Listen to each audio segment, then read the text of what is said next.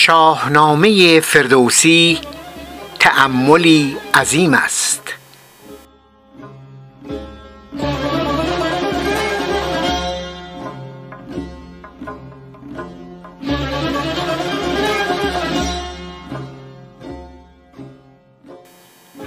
دگر گفت کان چیز کافزونتر است، کدام است و بیشی کرا در خور است.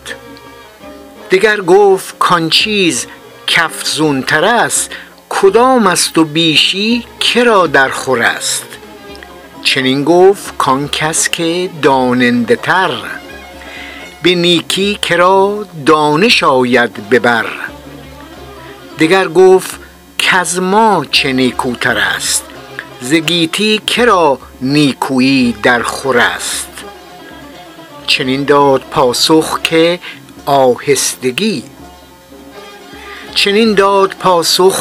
آهستگی، خردمندی و شرم و شایستگی. شاهنامه فردوسی، داستان بوزرجمهر.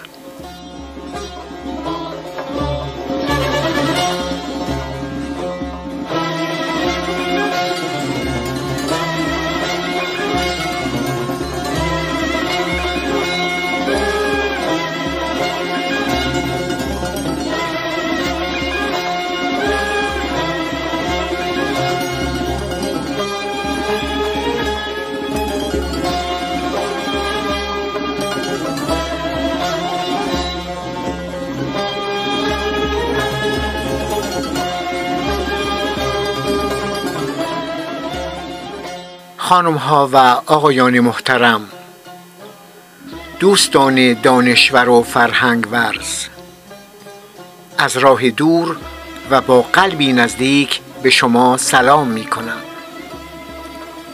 این بحث به حکیم ابوالقاسم فردوسی و شاهنامه، یکی از برجسته ترین سروره های حماسی جهان می پردازد که جدا از جنبه شعری و عناصر کهن زبانی و ادبی، دانشورانه است. شاهنامه نه تنها حماسه ساکنان ایران، بلکه حماسه انسان برنا و پویا را می سراید که با جبر سرنوشت گلاویز می شود، رنج می کشد و می کوشد تا معنا و حیثیتی در زندگی خاکی خود بگذارد. از سده 19 میلادی به این سو، پژوهش‌های فراوانی درباره فردوسی و شاهنامه انجام گرفته و من هم در تحریر و تدوین این مطلب از آنها استفاده کردم. اسامی پژوهشگران را در پایان قرائت می کنم. ضرورت طرح این بحث چیست؟ پرداختن به شاهنامه از این جهت ضروری است که هنوز عمر کارکردهای اجتماعی آن به سر نرسیده است. این اثر جاودانه در متن تاریخ و فرهنگ ما حضوری 1000 ساله دارد. با سرنوشت تاریخ ایران گره خورده و سکوی خانش آن میتوان به پرسش‌های انسان امروز نگریست. شاهنامه تاریخ، حماسه و زبان ماست. بگذریم از این که بعداً همین کتاب نقش دیگری هم پیدا می‌کند و مهمترین عامل فرهنگی نگهدارنده ملیت می شود.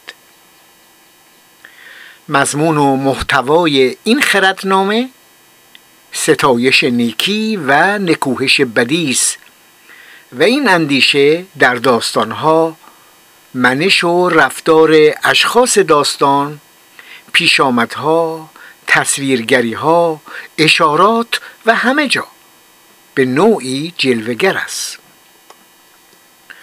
شاهنامه فردوسی تأملی عظیم است.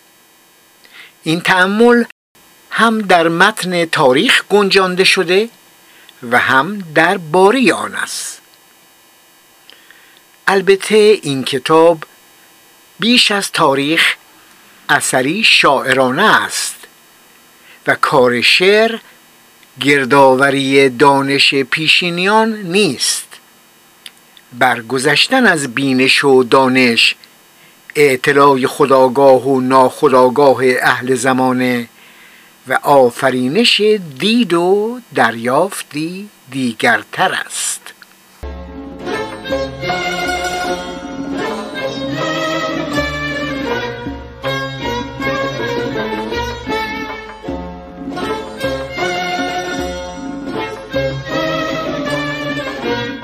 خواب فردوسی از دقیقی به خلق شاهنامه کمک می کند. ابو منصور محمد ابن احمد طوسی دقیقی از نخستین کسانی بود که پیش از فردوسی تلاش کرد داستانهای ملی ایران را به شعر درآورد. اما پیش از آن که شاهنامه را به پایان برساند کشته شد. پس از آن فردوسی کار وی را ادامه داد و شاهنامه ابو منصوری را که به نثر بود به نظم درآورد. به داستان زندگی دقیقی هم اشاره کرد و 1000 بیتی که او سروده بود را در شاهنامه خود گنجاند. فردوسی یک شب دقیقی را در عالم رؤیا می‌بیند و گویا همین خواب به خلق شاهنامه کمک می کند. چنان دید گوینده یک شب به خواب که یک جام می داشتی چون گلاب. دقیقی ز جایی پدید آمدی، بر اون جام می داستانها زدی. به فردوسی آواز دادی که می مخور جز برآیین کاووس کی. بدین نامه گر چند بشتافتی، کنون هرچه جستی همه یافتی. از این بار من پیش گفتم سخن را نیامد سراسر به بن. ز گشتاسب و ارجاسب بیتی 1000، بگفتم سر آمد مرا روزگار. سپس فردوسی ادامه می دهد: کنون من بگویم سخن کو بگفت، منم زنده او گشت با خاک جفت. فردوسی سال 329 هجری قمری در روستای باژ در خراسان دیده به جهان گشود و سال 416 هجری قمری در طوس درگذشت. قدیمی ترین کتابی که به نام او و شاهنامه اشاره دارد مجموعه‌ای موسوم به تاریخ سیستان است که نویسنده یا نویسندگان آن معلوم نیست و متعلق به نیمه قرن پنجم است و مفصلتر از تاریخ سیستان 4 مقاله نظامی عروضی است که سال 550 هجری، حدود 150 سال بعد از فردوسی، نوشته شده است. اطلاعات تاریخ سیستان در مورد فردوسی از چند سطر نمی‌گذرد. آنچه هم در 4 مقاله نظامی درباره وی آمده به گفته استاد مشتبه مینوی که نوار آن موجود است، تو هم با داستان پردازی و فاقد اعتبار لازم تاریخی است. تاریخ سیستان نخستین بار در روزنامه ایران قدیم از شماره 474 تا 564 مورخه 1299 تا 1302 قمری از روی نسخه خطی چاپ شد. این نسخه اندکی پس از آن به دست ملک شعرای بهار افتاد و او پس از تصحیح و افزودن پاورقی آن را برای چاپ در اختیار وزارت معارف ایران قرار داد. آغاز سرایش شاهنامه پیرامون 367 هجری قمری بوده است.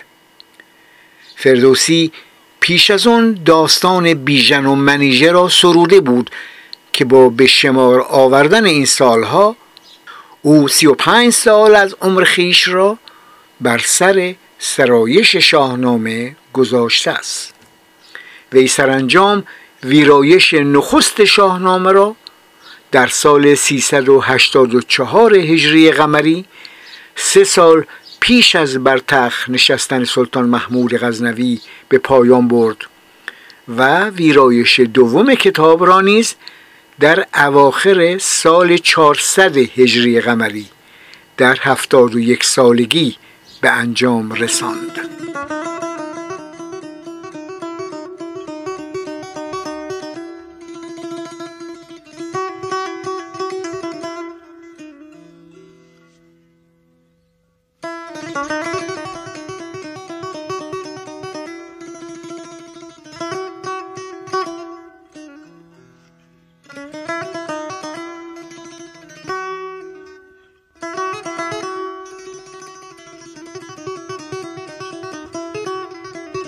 سر و کار شاهنامه با جان آدمی است. شاهنامه شاهکار خیال شاعرانه از نظر تنوع حوزه تصویر در میان دفاتر شعر فارسی یگانه است.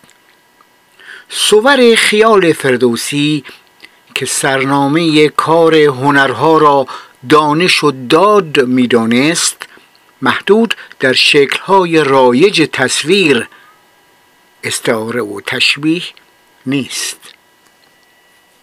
فردوسی صریح‌ترین تصویر بردار ما بود و یادگار عمرش شاهنامه با بازیابی و بازاندیشی و بازسازی زبان نسب‌نامه مردم ایران است.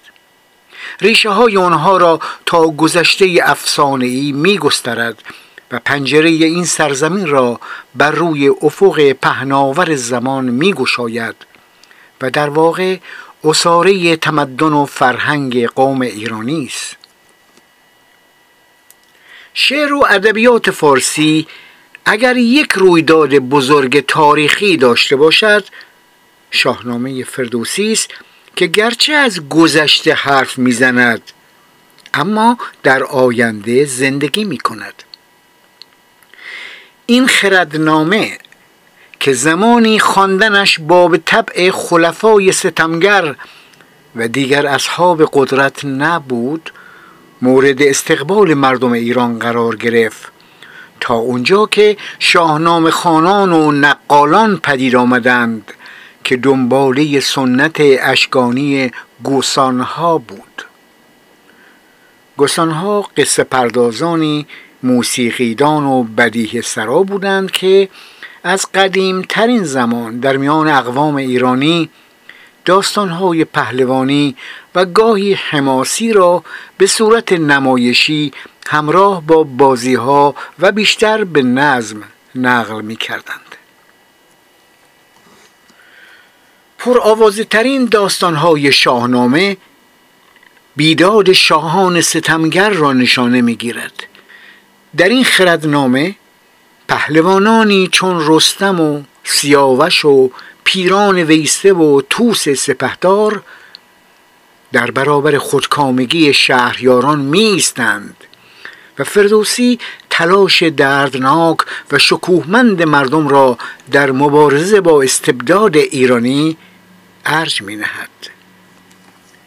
شناختن شاهنامه راه یافتن به جهان والای آن و دریافت پیام انسانی سراینده این کتاب شریف ما را به دیدار خویشتن می برد، به خصوص اگر همانند فردوسی با اون یکی شده به نوعی همزاد پنداری کنیم. یعنی چه؟ یعنی پا به پای رستم و کاوه و سیاوش، پا به پای رستم و کاوه و سیاوش با خودکامگی گشتاسب و کاووس و ضحاک بستیزیم.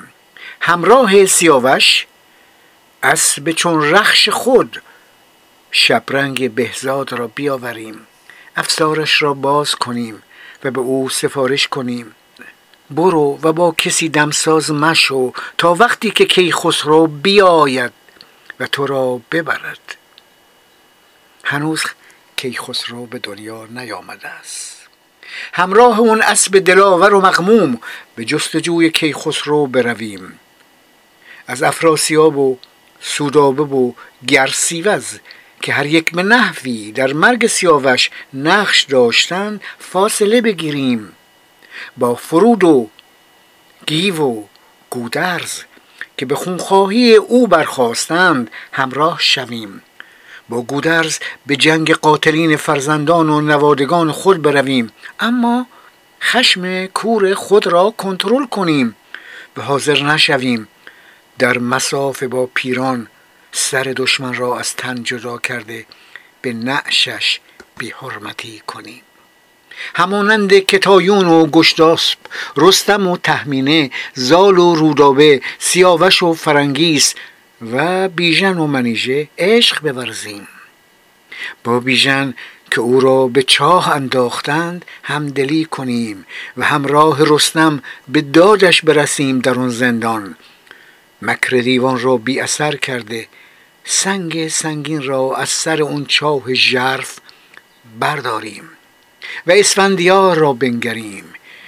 اسفندیار زخم ناپذیر رویین تن را که به او امر شده بود: چو اندر شوی دست رستم ببند، بیارش به بازو فکنده کمند.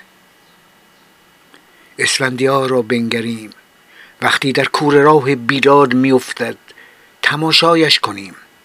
هرچه رستم مهر نشان میدهد اسفندیار کین میورزد. رستم کلافه میشود، نه دوست دارد اون جنگاور جوان را بکشد و نه میتواند دست به بند دهد. عاقبت بزد تیر بر چشم اسفندیار و او به خاک افتاد. شاهد این تراژدی باشیم و به سان رستم از مرگ اسفندیار زانوی غم به بغل گیریم و اشک بریزیم. سیمرغ گفته بود هر کس اسفندیار را بکشد خود و خاندانش نابود می شوند. بعد از مرگ اسفندیار روبرو می شویم با شقاد پست نابکار که رستم و رخش هر دو را به چاه فریب کشاند و جانشون را گرفت. گویی شکاریم یک سر همه پیش مرگ.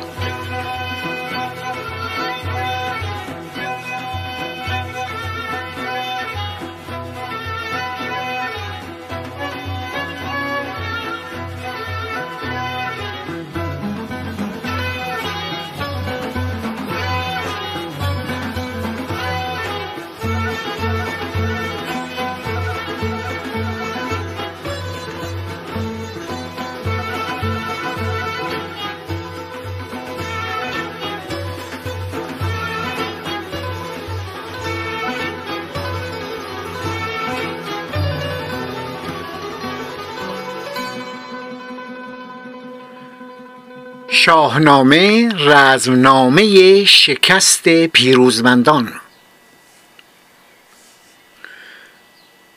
شاهنامه از سه بخش اسطوره، پهلوانی و تاریخی تشکیل شده که در چهار دودمان پادشاهی پیشدادیان، کیانیان، اشکانیان و ساسانیان گنجانده می شود.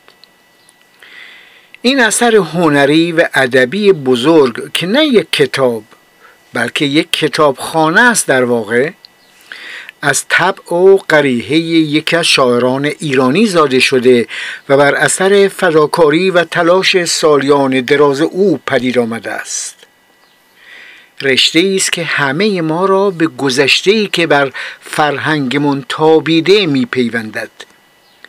حکایات نیاکان و شناسنامه ماست، به ویژه که زبان اون فارسی است و فارسی محکمترین زنجیر علقه و ارتباط توایفی است که در خاک ایران ساکنند.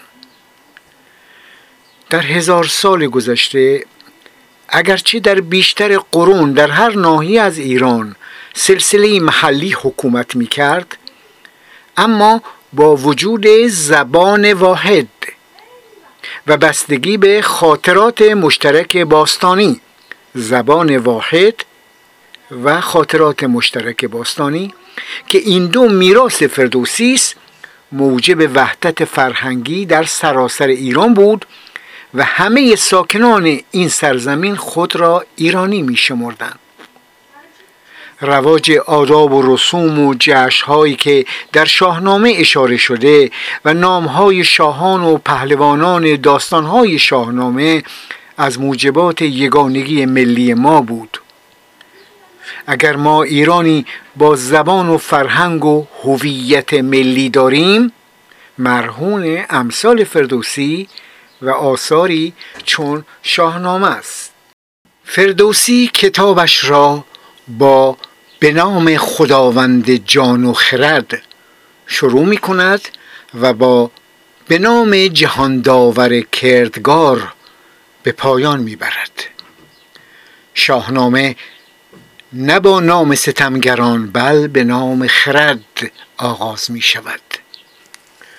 اونچه هم در این کتاب ظاهراً مطابق با خرد نیست، راه به معنی و رمز میبرد و دروغ و افسانه نیست.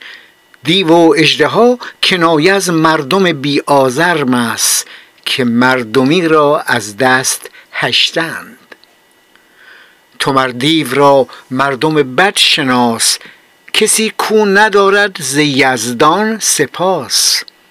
هر آن کو گذشت از ره مردمی، ز دیوان شمر مشمر از آدمی. فردوسی راوی بزرگ دورانهای گذشته مضمون خردمندی را در داستان سوگ سیاوش به زیبایی طرح کرده است. او و رستم در جنگ علیه افراسیاب توانستند دشمن مهاجم را شکست دهند، اما کیکاووس فزون طلب فرمان می‌دهد که به اون سوی سرزمین دشمن هم هجوم برند. سیاوش نمی‌پذیرد.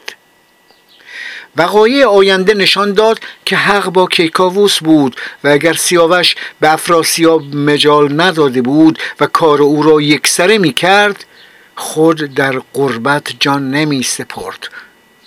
اما او نافرمانی از رأی شاه، یعنی پدر، را در اینجا بر دست زدن به بیداد ترجیح می‌دهد.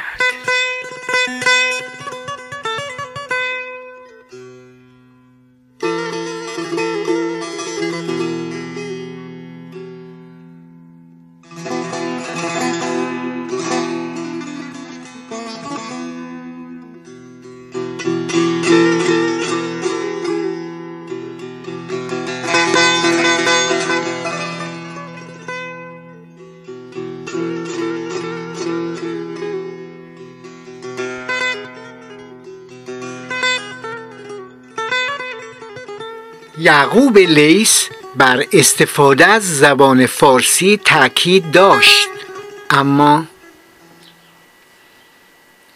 گفته می شود در میانه سده سوم به فرمان امیری که از میان توده ها برخاسته بود و جز زبان نیاکان خود زبانی نمی دانست، دری رسما زبان نوشتار شد. این مطلب در تاریخ سیستان به کوشش ملک شعرای بهار نوشته شده، صفحه 209. برخی معتقدند که اگر این اشاره به یعقوب لیس است، جای اما و اگر دارد. چرا؟ چون صفاریان و خود وی از شعر عربی رویگردان نبودند و گزارش مندرج در تاریخ سیستان که گویا شاعری به نام محمد وصیف قصیده‌ای به عربی در مدح یعقوب سرود و یعقوب او را ملامت کرد و گفت چیزی که من اندر نیابم چرا باید گفت، دقیق نیست. دکتر جلال خالقی مطلق هم با اشاره به سخن منسوب به یعقوب میگوید اگر راست باشد، اگر راست باشد. وقتی یعقوب لیس به اون شاعر میگوید چرا به زبان فارسی شعر نمیگویی، معنیش این است که فارسی از قبل وجود داشته و پیشتر به فارسی شعر گفته شده است. در خراسان بزرگ، ماوراءالنهر و سیستان در شرق و شمال شرقی ایران، زبان فارسی همزمان با تشکیل سلسله های محلی ایران، سامانیان، طاهریان، صفاریان، به صورت زبان نوشته، زبان شعر و نثر درآمد و رسمیت یافت. یعقوب لیس گرچه خود از شعر عربی روی گردان نبود، اما بر استفاده از زبان فارسی تأکید داشته است. علمای ماوراءالنهر و ترجمه قرآن به فارسی. اگرچه پیش از فردوسی و بعد از او نیز کسانی در حفظ هویت ایرانی و تثبیت زبان فارسی کوشیدند، اما فردوسی نقطه اوج قرار گرفت و نقش و جایگاه شاهنامه در گسترش و اطلاع زبان فارسی تردید بر نمی دارد. مردم زبان فارسی را حفظ کردند، آری، اما نباید نقش امثال فردوسی همچنین شماری از فرمان روایان را نادیده گرفت. می‌دانیم که سامانیان نظر علمای ماوراءالنهر را جلب کردند که میتوان قرآن را به زبان فارسی ترجمه و تفسیر کرد و این در به رسمیت بخشیدن زبان فارسی بسیار بسیار مهم بود. همون ایام برخی از اعراب معتقد بودند که نباید مصحف را به زبان دیگر برگرداند، ولی با تلاش سامانیان قرآن به فارسی ترجمه شد. نظیر این کار را 500 سال بعد مارتین لوتر در آلمان کرد و کتاب مقدس را به زبان آلمانی ترجمه نمود و از همین زمان است که زبان آلمانی رسمیت یافت. 500 سال پیش از لوتر، علمای عصر سامانی تفسیر طبری را هم به زبان فارسی روان و ساده از قرآن ارائه دادند. بعداً کسان دیگری نیز آمدند که پشتیبان زبان فارسی بودند، مثلا ابوالعباس اسفراینی که فردوسی در شاهنامه او را ستوده است. وی دستور داد نامه‌های خلیفه به زبان فارسی ترجمه شود و نامه‌هایی هم که خودشون می‌نویسند به زبان فارسی باشد. بنابراین او و امثال او نیز در زمان وزارت خودشون بزرگترین کار را برای زبان فارسی کردند. خود سلطان محمود غزنوی هم شعرای پارسیگو را تشویق میکرد. بعدها امثال امام محمد غزالی، ابو شکور بلخی و خواجه عبدالله انصاری کتبی چون کیمیای سعادت، آفرین نامه و رساله دل و جان را به فارسی نوشتند. خاندان کاکویه در اصفهان هم از پهلوی به فارسی ترجمه می کردند و از ابن سینا خواستند دانشنامه‌اش را به فارسی بنویسد. اصل داستان ویسورامین نیز به زبان پهلوی بود که به فارسی ترجمه شد. 865 واژه عربی در شاهنامه. هنگامی که در ایران زمین زبان دانش و ادبیات زبان عربی بود، فردوسی با سرودن شاهنامه حماسه‌ای منظوم بر وزن فعولن فعولن فعولن فعل فعول زبان فارسی را زنده و پایدار کرد. بیشتر از پارسی سره او بهره برده، اما شاهنامه 865 واژه عربی هم دارد. در بیت زیر چند واژه عربی میتوان دید: قضا گفت گیر و قدر گفت ده ملک گفت احسنت و مه گفت زه. قضا قدر احسن ملک همه عربی است. از مفردات عربی پرکاربرد در شاهنامه موارد زیر را میتوان ذکر کرد. سنان رکیب یعنی رکاب، انان قطره، هزیمت، جوشن یعنی زره، سلیح یعنی سلاح، منادی، قلب، نعره، مزیج یعنی مزاج، نظاره، سریا، نبات، حصار، سحاب، عقاب، برهان، فلک، حمله، مبتلا، درج، صف، میمنه، صلیب و از این قبیل. شاهنامه در قرن چهارم هجری 400 پس از شکست ایرانیان از اعراب نوشته شده است. در این دوران تاریخ ایران که پیشتر به دست اردشیر بابکان پیریزی شده بود، این بار توسط فردوسی که نجیب ترین چهره ادبیات فارسی و فرهنگ ایرانی است، از نو پیافکنده شد. 400 سال بعد از هجوم اعراب به ایران زمین، نیاکان ما در پی تلاش‌های گوناگون به خود آمدند، به تاریخ خودشون برگشتند و حکومت‌های ایرانی شکل گرفت. هنگامی که خلافت عباسی در بغداد ضعیف شد، در خراسان و شمال شرق ایران و ماوراءالنهر نوعی استقلال محلی به وجود آمد و زبان فارسی سر بلند کرد. ماوراءالنهر که یکی دو جا اشاره شد، فرارود به سرزمینی گفته می شود که در میان درود آمودریا جیحون و سیردریا سیحون جای دارد.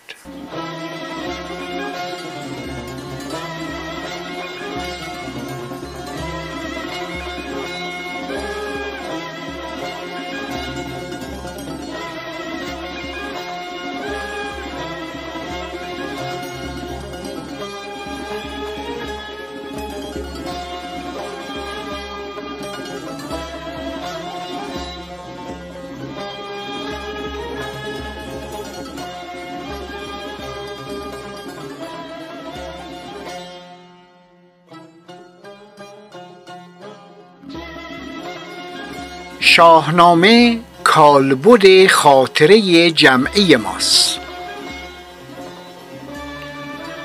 تاریخ گذشته، زبان فارسی و خاطره جمعی به ایرانیان هویت داد.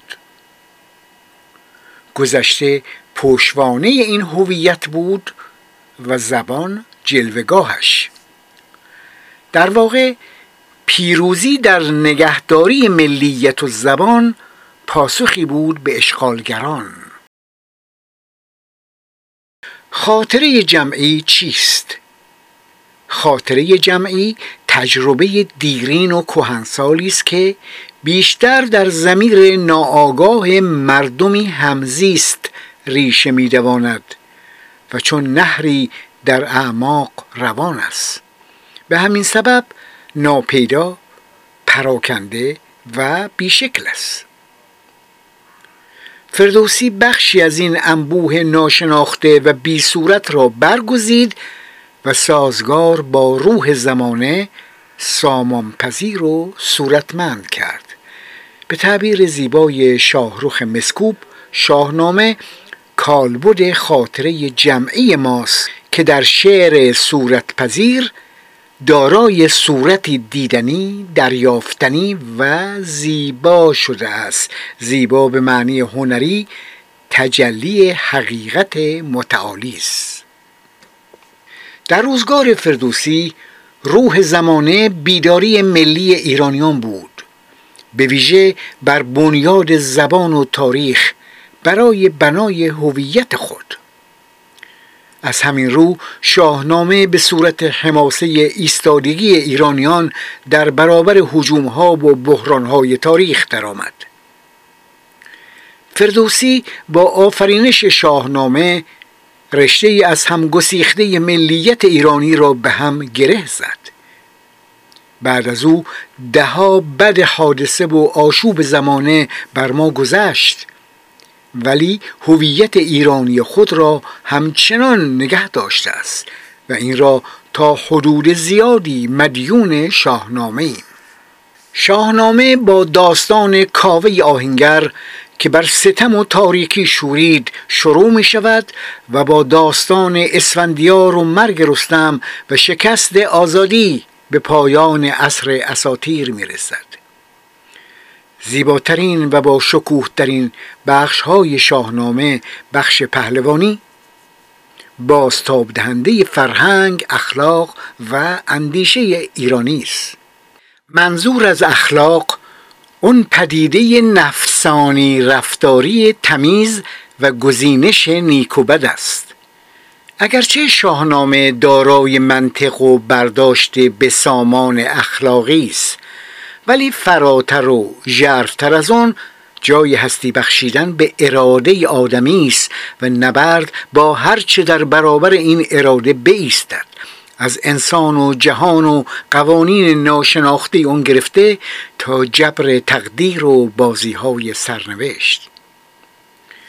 در شاهنامه پهلوانان نه به زور بازو که از برکت اراده‌ای که دل در افتادن با جهان را داراست، نه تنها کوه و دشت و دریا را در می نوردند، بلکه اون چیزی را که بخواهند، اگر در آب ماهی شود یا چون شبان در سیاهی شود ستاره شود بر شود بر سپر، بجویند و به دست آورند.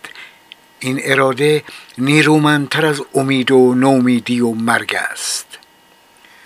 کنون گر تو در آب ماهی شوی وگر چون شبان در سیاهی شوی وگر چون ستاره شوی بر سپهر، ببر ریز روی زمین پاک مهر، بخواهد هم از تو پدر کین من، چو بیند که خاک است بالین من.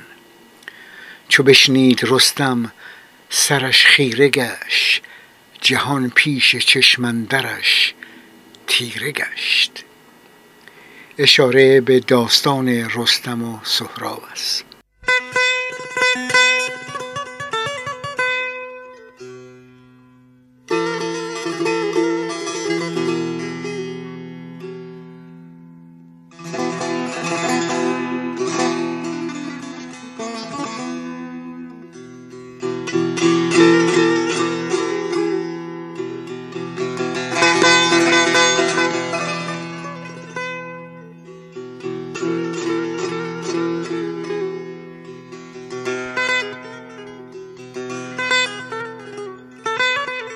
روزگار تلخ برابر شدن تخت و منبر.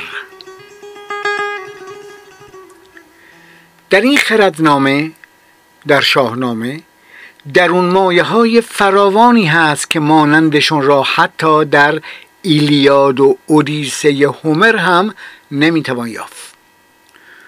رستم با همه احترام به گشتاسب و اسفندیار به زبونی تن نمیدهد و به میدان رفتن حتی جان سپردن را بر آن ترجیح می‌دهد.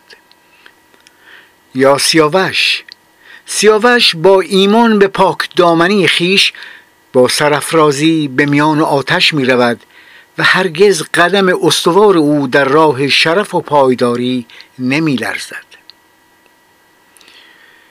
به قول محمود کویر، در نگاه و دیدگاه فردوسی دین و دولت گرچه در برخی جاها با همند اما یکی نیستند. اونگاه که در دوران گشتاسب دین و دولت به هم اندر می شوند، دوران شوم تاریخ ایران فرا می رسد. کشیدند شمشیر و گفتند اگر کسی باشدند در جهان سر به سر، که نپسندد او را به پیغمبری، سرندر نیارد به فرمانبری، به شمشیر جان از برش برکنیم، سرش را به دور برین برزنیم. اسفندیار که فرستاده قدرت و دین است، نه تنها خود نابود می شود و رستم و خاندانش را نابود می کند، ایران را نیز به ویرانی می کشد و چنین است که فردوسی در پایان قنبار شاهنامه که متنی دشوار اما آسان نماست، از روزگار تلخ برابر شدن تخت و منبر سخن میگوید و ایرانیان را بر این روزگار شوم هشدار میدهد. فردوسی ضمن اشاره به رمالان و شیادانی که زیان کسان از پی سود خیش بجویند و دین اندر آرند پیش، در جای دیگر در داستان پادشاهی خسرو پرویز هوش و رأی و دین را در یک راستا می‌بیند، اما او می‌دانست که در روزگار ساسانی قدرت پنهان از آن موبدان بود که شاهی را می‌آوردند و شاهی را می‌بردند یا به کشتن می‌دادند. فساد قدرت شاهان و خشکندیشی موبدان آزار دگراندیشان را به دنبال داشت، آزار نستوریان، مانویان، بودایان و مزدکیان را، و آخر سر دین و دولت هر دو فرو ریخت. تنها نگاهی به کتاب‌هایی چون وندیداد، شایست ناشایست و روایت پهلوی نشان می‌دهد که تسلط احکام عجیب بر زندگی روزانه توأم با نظریه داد در اندیشه اما بیداد در عمل به چه بنبست اجتماعی و فرهنگی انجامید.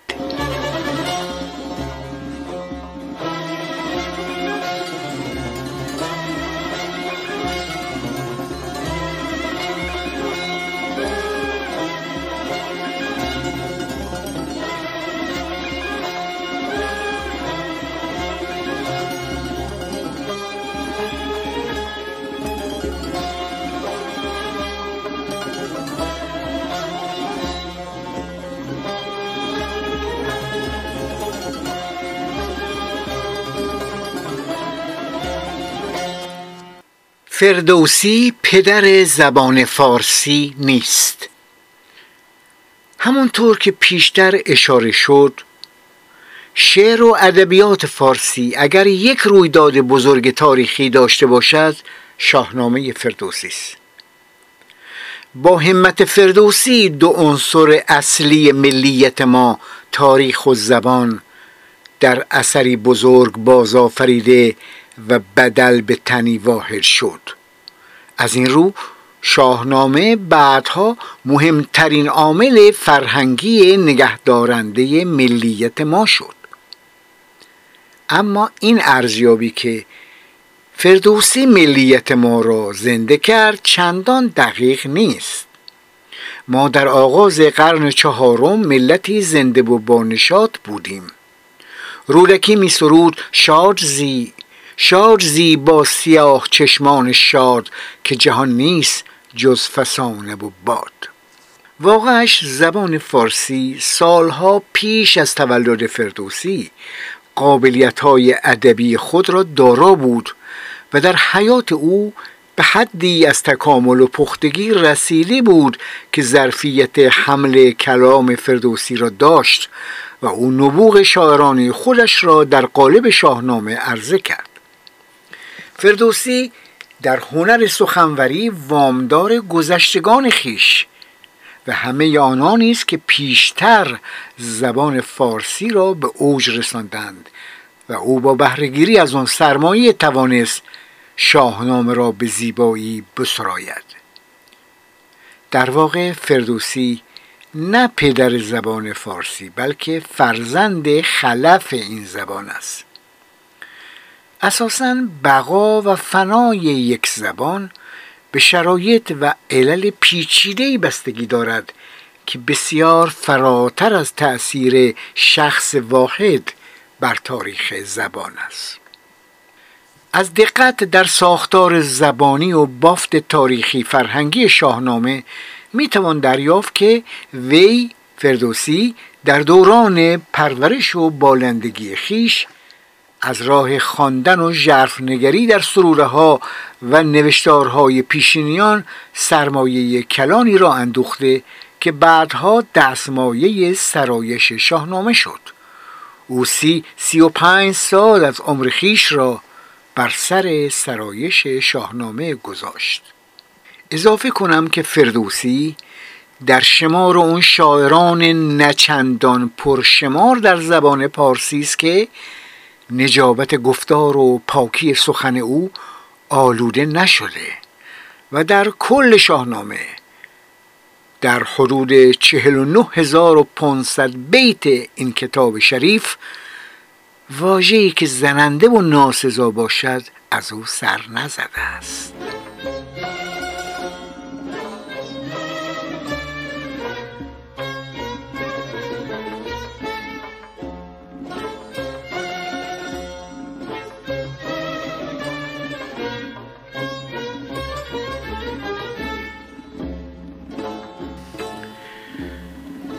خدای نامک مایه اصلی شاهنامه ها بوده است.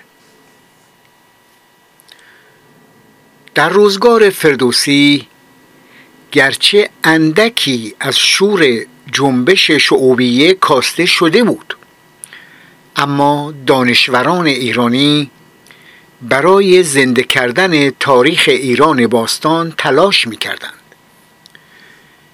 من در مقاله و ویدئوی هجوم اعراب به ایران زمین اندکی در مورد این مسئله و جنبش شعوبیه توضیح دادم.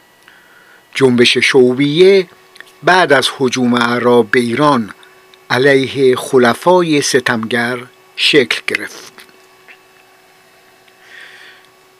فرهنگ ورزان و دانشوران ایرانی نوشته‌های تاریخی، ادبی و اجتماعی را که از دستبرد یورش اعراب بیگزند مانده بود گردآوری و برای نگارش تاریخ‌ها و شاهنامه‌ها آماده شدند. کم کم روایت‌های اساطیری، پهلوانی و تاریخی که در روزگار ساسانی در هم تنیده بود، در هم آمیخته بود، بر سر زبان‌ها افتاد و شاهنامه نویسی رونق گرفت. شاهنامه ابو علی محمد ابن احمد بلخی، شاهنامه دقیقی، گرشاسپ نامه اسدی، برزونامه و از این قبیل. همون ایام ابوالمؤید بلخی نوعی شاهنامه را به نثر نوشت و مسعودی مروزی به نظم. در چنین شرایطی سپهسالار خراسان ابو منصور ابن عبدالرزاق به فکر می‌افتد که داستان‌های پراکنده و تاریخ گسسته ایران را جمع‌آوری نماید. روی این حساب از 4 کاتب زرتشتی، ماخ پیر خراسان از هرات، یزدانداد پسر شاپور از سیستان، ماهوی خورشید پسر بهرام از نیشابور و شادان پسر برزین از توس، از این 4 نفر دعوت می کند تا به توس بیایند و خدای نامک جدیدی را که بعدها به اسم او خدای نامک ابو منصوری نام گرفت به نثر بنویسند. این کتاب منبع اصلی فردوسی بوده است. فردوسی پاره از داستانها را برگزید و بخش دیگر را به کنار نهاد. او قصه هایی چون رستم و سهراب، بیژن و منیژه و اکوان دیو را نیز که از منابع دیگر گرفته بود وارد شاهنامه کرد. فردوسی که از کودکی شاهد تلاش مردم پیرامونش برای پاسداری ارزش‌های دیرینه بود، بعدها خودش رهروی همون راه شد. او زمانی دست به کار شد که زبان پارسی دچار آشفتگی بود و با سرودن شاهنامه از ماندگار شدن این آشفتگی و افزونی اون جلوگیری کرد. اون حکیم خردمند پیشرو جنبشی شد که به یاری اون پهلوانان و بزرگان ملی ایران که از یادها رفته بودند نامداری شگرفی یافتند. اگر فردوسی داستانهایی چون زال و رودابه، بیژن و منیژه، رستم و سهراب، رستم و اکوان دیو و داستانهای مشابه را به رشته نظم نمی کشید، امروز همه از یادها رفته بود. شایان ذکر است که فردوسی تمام پهلوانان ایران را زنده نکرد، زیرا نظم همه داستانهای ملی چند برابر نظم شاهنامه زمان می‌خواست و این در توان یک نفر نبود. برای نمونه او به اشاره‌های کوتاهی از گرشاسب، سام و فرامرز بسنده کرد و از داستان بانو گشسب چیزی نگفت. سرایندگان پس از فردوسی داستان این افراد را به نظم درآوردند. از شاهنامه‌های نخستین که در بردارنده تاریخ اساطیری حماسی ایران و نگهدارنده خاطره قومی ماست، تنها 1000 بیت دقیقی و شاهنامه فردوسی باقی مانده است.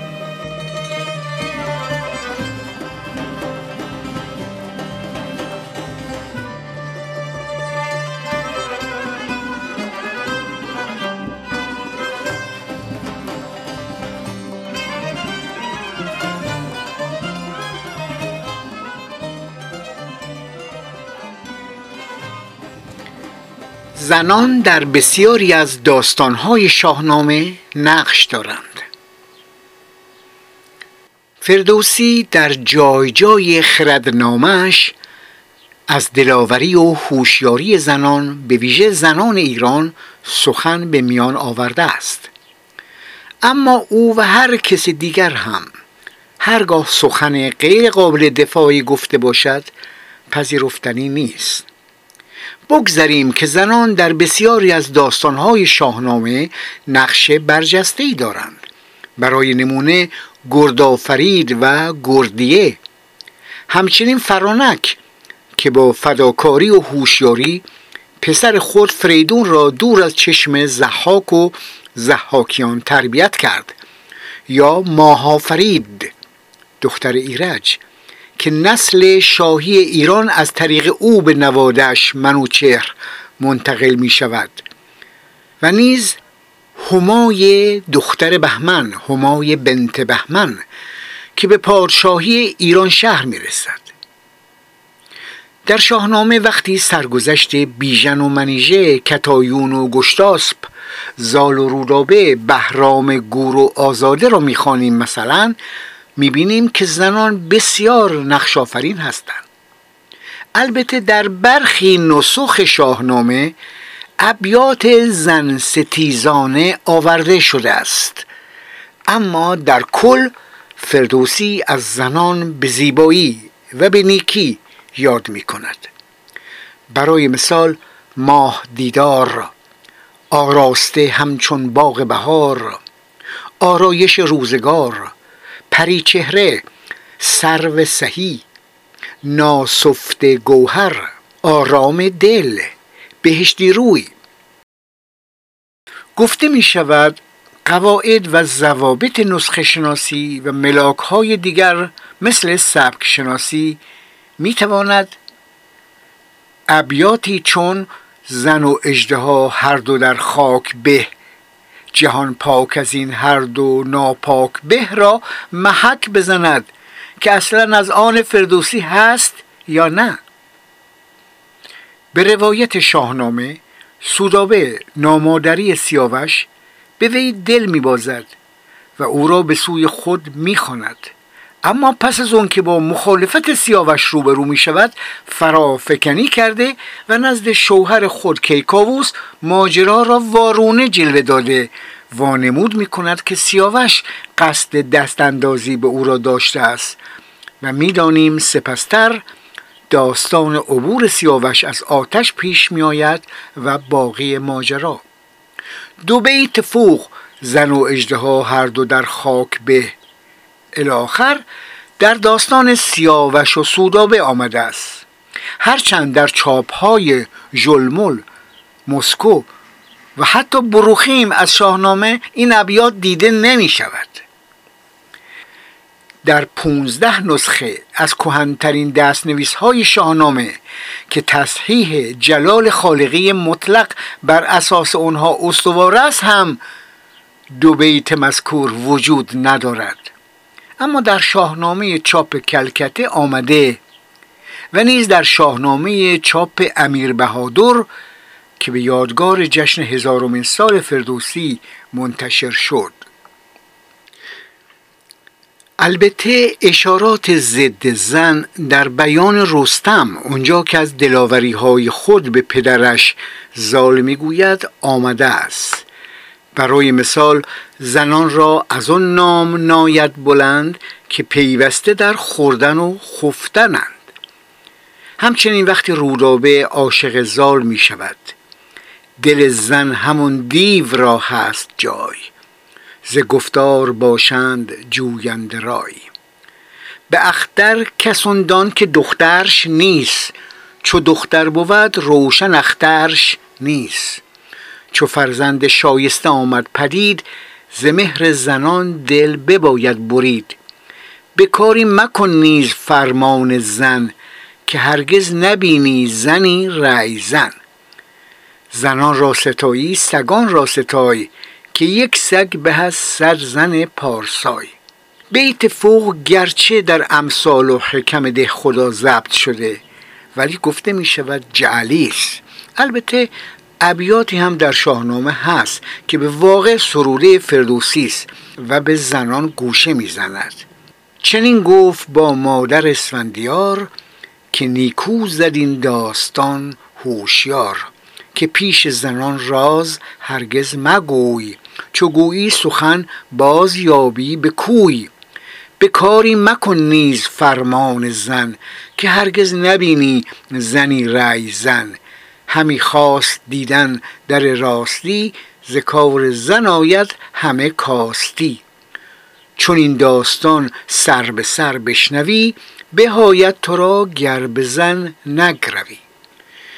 رستم هنگامی که از کشته شدن سیاوش که سودابه عامل اصلی اون بود با خبر می شود می گوید کسی کو بود مهتر انجمن، کفن بهتر او را ز فرمان زن. برخی گفتن چون فردوسی سروده های خود را بر اساس شاهنامه منصور به نصر نوشته شده ابو منصوری تدوین کرده، پس اینها نظر خودش نیست. از این گذشته نگرش منفی قهرمانان داستانهای شاهنامه که بر زبان فردوسی آمده لزوما دیدگاه وی را منعکس نمی کند. کما اینکه نمی توان با توجه به گفته های هاملت شکسپیر را به عنوان یک فرد زن ستیز شناخت. نظرات هاملت نسبت به زنان دیدگاه کلی نسبت به زنان در آثار شکسپیر نیست. نظر هاملت دیدگاه مردی جوان است که توسط زنان در زندگیش مورد بیوفایی قرار گرفته، اما همه زنان که چنین نیستند. مثال دیگری از ویلیام شکسپیر نمایشنامه او رومئو و جولیت است.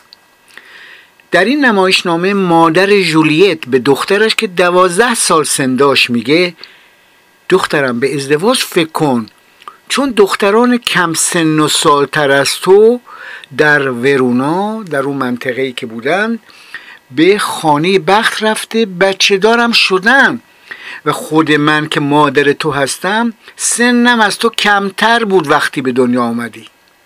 خب این گفتگوی مادر جولیت است با دخترش که در چنان دورانی در چنین رسمی در اروپا زندگی می کرد و اصلا با معیارهای امروزی اگر داوری کنیم قابل قبول نیست.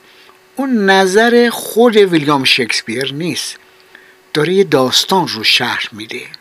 نگرش منفی قهرمانان داستان‌های شاهنامه که بر زبان فردوسی آمده لزوماً دیدگاه وی را منعکس نمی‌کند.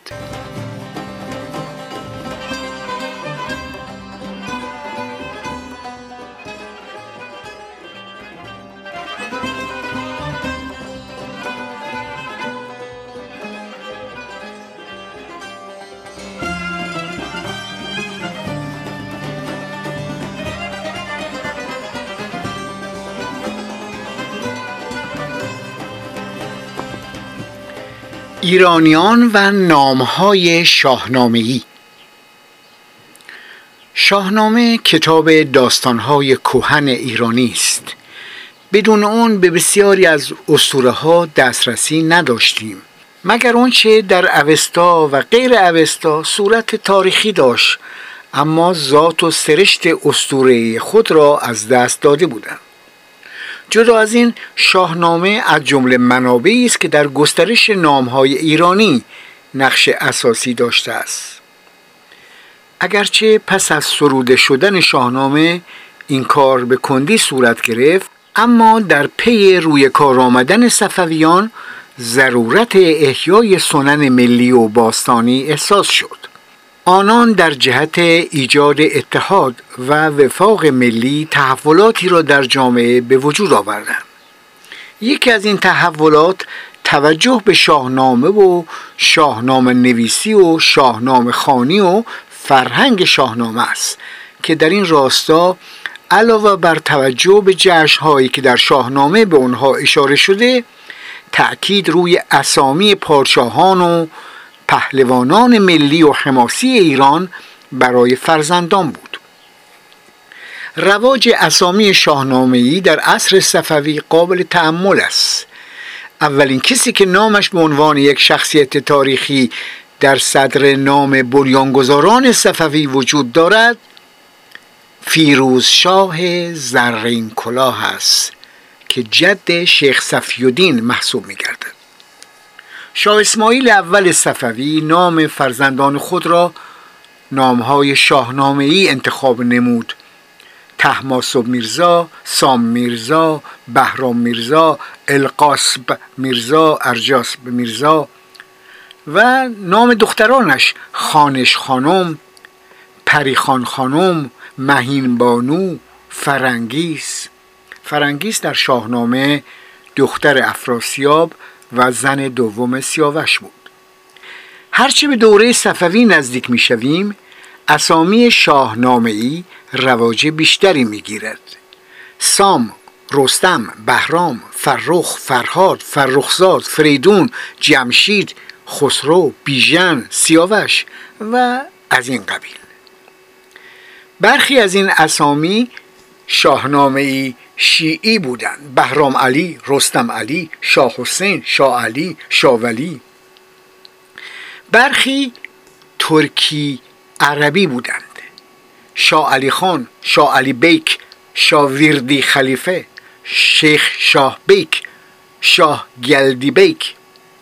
همچنین رستم بیک، رستم خان، رستم پاشا، شاه بوداق، طهماسب قلی، فرهاد بیک، فرهاد آقا، فرهاد خان، فرخزاد بیک، فریدون خان، شیر بیک، شاهرخ بیک، شاهرخ خان، شاهی بیک، شاهیان خان، شهسوار بیک، فرخ آقا، شاه قلی، شاه گلدی بیک، جمشید خان، جمشید بیک، پریخان خانم، خسرو بیک، خسرو خان، خسرو پاشا، بهزاد بیک، بیرام بیک یعنی بهرام بیک، سیاوش بیک، سهراب بیک، رستم بهادر، رستم بیک، رستم پاشا، فریدون خان و از این قبیل.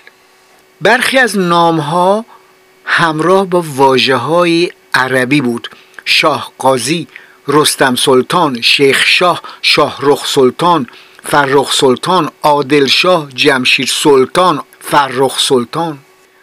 رونق این اسامی نشانگر توجه ویژه به شاهنامه در عصر صفوی و مردمی شدن این حماسه ملی و ایرانی است. خوب است بدانیم هشتمین فرد از سلسله غزنویان نامش فرخزاد بود. این نام از مفسران اوستا در زمان ساسانیان بوده و در شاهنامه به وی اشاره شده است. بهرام شاه، خسرو شاه و خسرو ملک، نامهای ترکیبی که از شاهنامه اقتباس شده، اسامی 12مین تا آخرین حاکم سلسله غزنویان می باشد. نام شماری از سلجوقیان هم از شاهنامه اقتباس شده بود: تورانشاه، ایرانشاه، ارسلانشاه، بهرامشاه. نام فرزندان رکنالدین خورشاه، آخرین داعی اسماعیلی، ایرانشاه و شهنشاه بود. در دوره ایلخانان اسامی مثل نوروز، امیر نوروز، امیر چوپان، شاه جهان رواج داشت و آخرین پادشاه ایلخانی نامش انوشیروان عادل بود.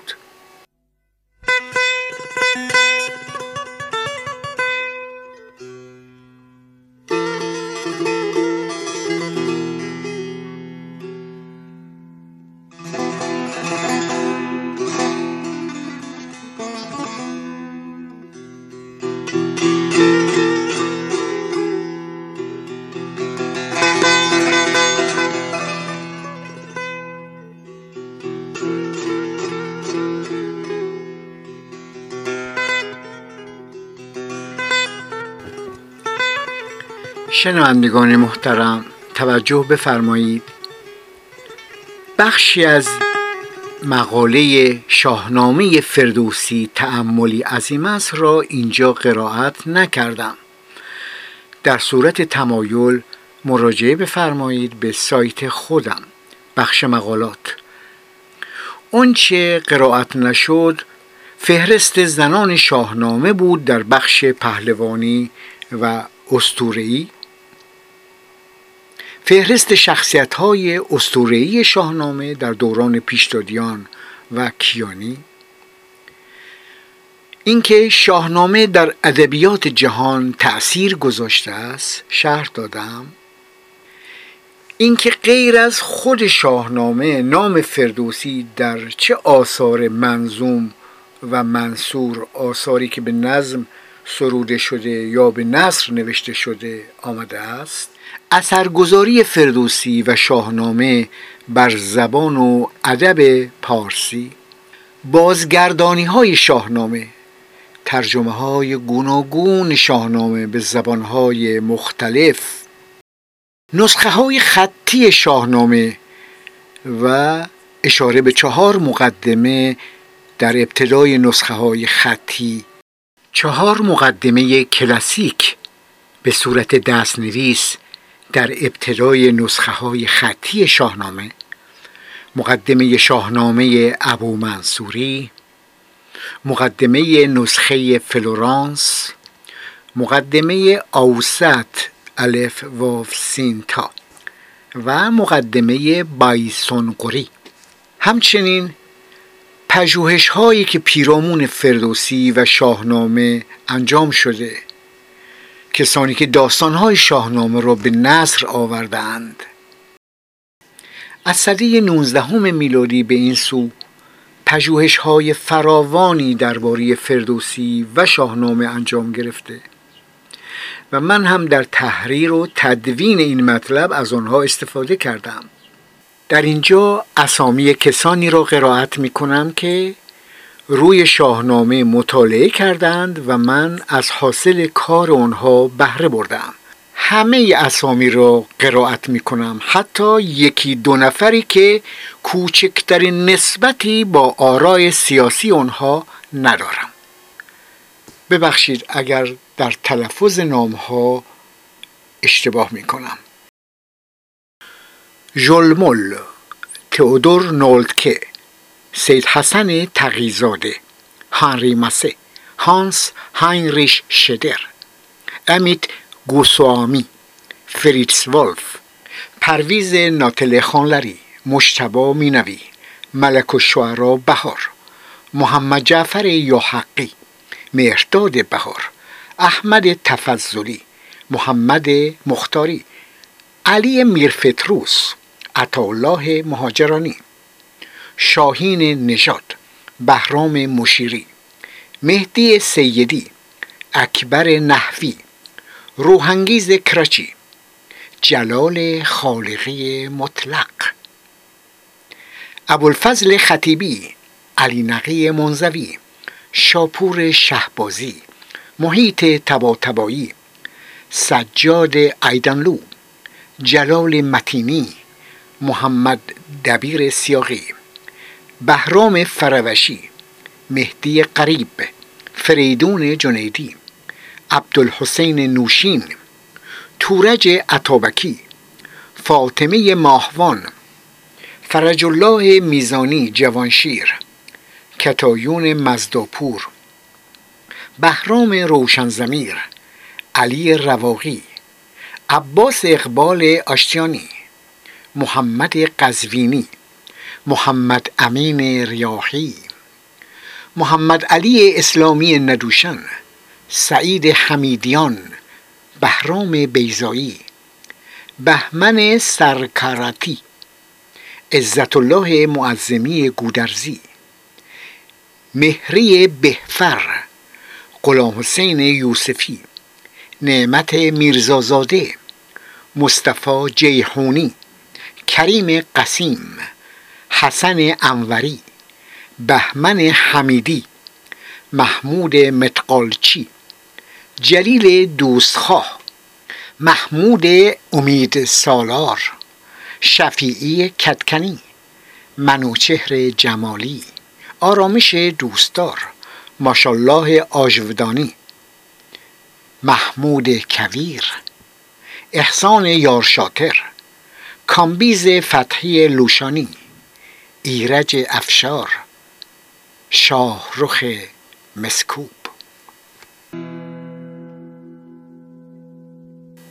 از شما سپاسگزارم که وقت گذاشتید و به این بحث با همه نارسایی‌های اون توجه فرمودید. به راستی شاهنامه فردوسی تأملی عظیم است.